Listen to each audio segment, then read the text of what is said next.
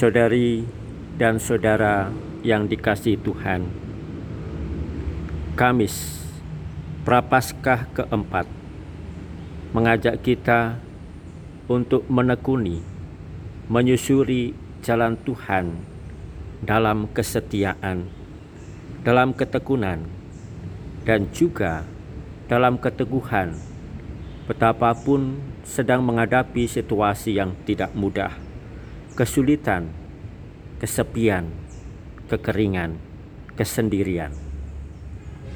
Betapapun merasa kurang mendapatkan pegangan, tidak tahu arah yang harus dituju, akan tetapi kita diajak tetap bertahan dalam kesetiaan, dalam ketekunan. Bacaan Ekaristi diawali dengan kitab Keluaran. Bagaimana Allah marah melihat bangsa Israel yang tidak setia, yang menyimpang dari jalan yang diperintahkan Tuhan kepada mereka. Mereka membuat patung anak lembu tuangan dan sujud menyembah kepadanya. Bangsa Israel, bangsa yang dikatakan bangsa yang tegar tengkuk, dan Allah melihat itu semua. Allah marah, bahkan di dalam kitab itu dikatakan Allah merancang malapetaka. Namun Musa meminta kepada Tuhan, memohon kepadanya agar malapetaka itu tidak dijatuhkan demi Abraham, demi Ishak, demi Israel, demi sumpah setia Tuhan, demi perjanjian Tuhan. Dan dikatakan di dalam kitab Keluaran Tuhan menyesal atas rancangan malapetaka itu. Tuhan berbalik. Tuhan tidak menghukum. Tuhan mau menyelamatkan. Hati Tuhan dengan segala kelembutannya. Hati Tuhan dengan segala kerahimannya tidak mau mencelakakan manusia. Tuhan mau merancang keselamatan belaka. Saudari dan saudara, kita diajak untuk melihat sebagaimana dalam ungkapan kitab Keluaran Tuhan menyesal. Menarik kata yang dipakai Tuhan menyesal. Tuhan punya hati Tuhan punya kelembutan hati. Tuhan tidak menghidupi kekerasan hati. Kekerasan hati itu kita lihat ada dan nyata dalam diri kita umat manusia sebagaimana diperlihatkan di dalam Injil Yohanes. Di dalam Injil Yohanes dikatakan bagaimana Tuhan berhadapan dengan kekerasan hati bangsa Yahudi atau dalam ungkapan dari kitab keluaran hati yang tegar tengkuk.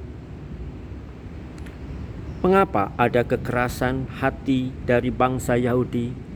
Karena mereka tidak bisa menerima Tuhan Yesus yang datang dari atas, bahkan juga tidak mau menerima perbuatan-perbuatan baik yang dilakukan Tuhan kepada banyak orang, penyembuhan, mukjizat, pengajaran. Hati mereka sudah tertutup, sehingga betapapun mereka melihat karya baik Tuhan, namun semuanya dipandang negatif. Jalan pertobatan tertutup, hatinya membeku dan kaku. Tuhan mengingatkan banyak kesaksian yang diberikan tentang Dia, bahkan kesaksian dari kitab-kitab suci, namun mereka tetap juga tidak peduli. Bahkan juga kesaksian dari Yohanes yang mereka puji sebagai yang menyerukan terangnya jalan Tuhan, namun dikatakan di dalam Injil Yohanes, terang dalam jalan itu hanya dilihat sekejap karena mereka tidak menyusuri jalan terang itu. Saudari dan saudara, menerima Tuhan tidak dibuat karena apa? Karena hati tertutup. Apa yang dibutuhkan pada saat ini? Yang dibutuhkan pada saat ini adalah kelembutan hati.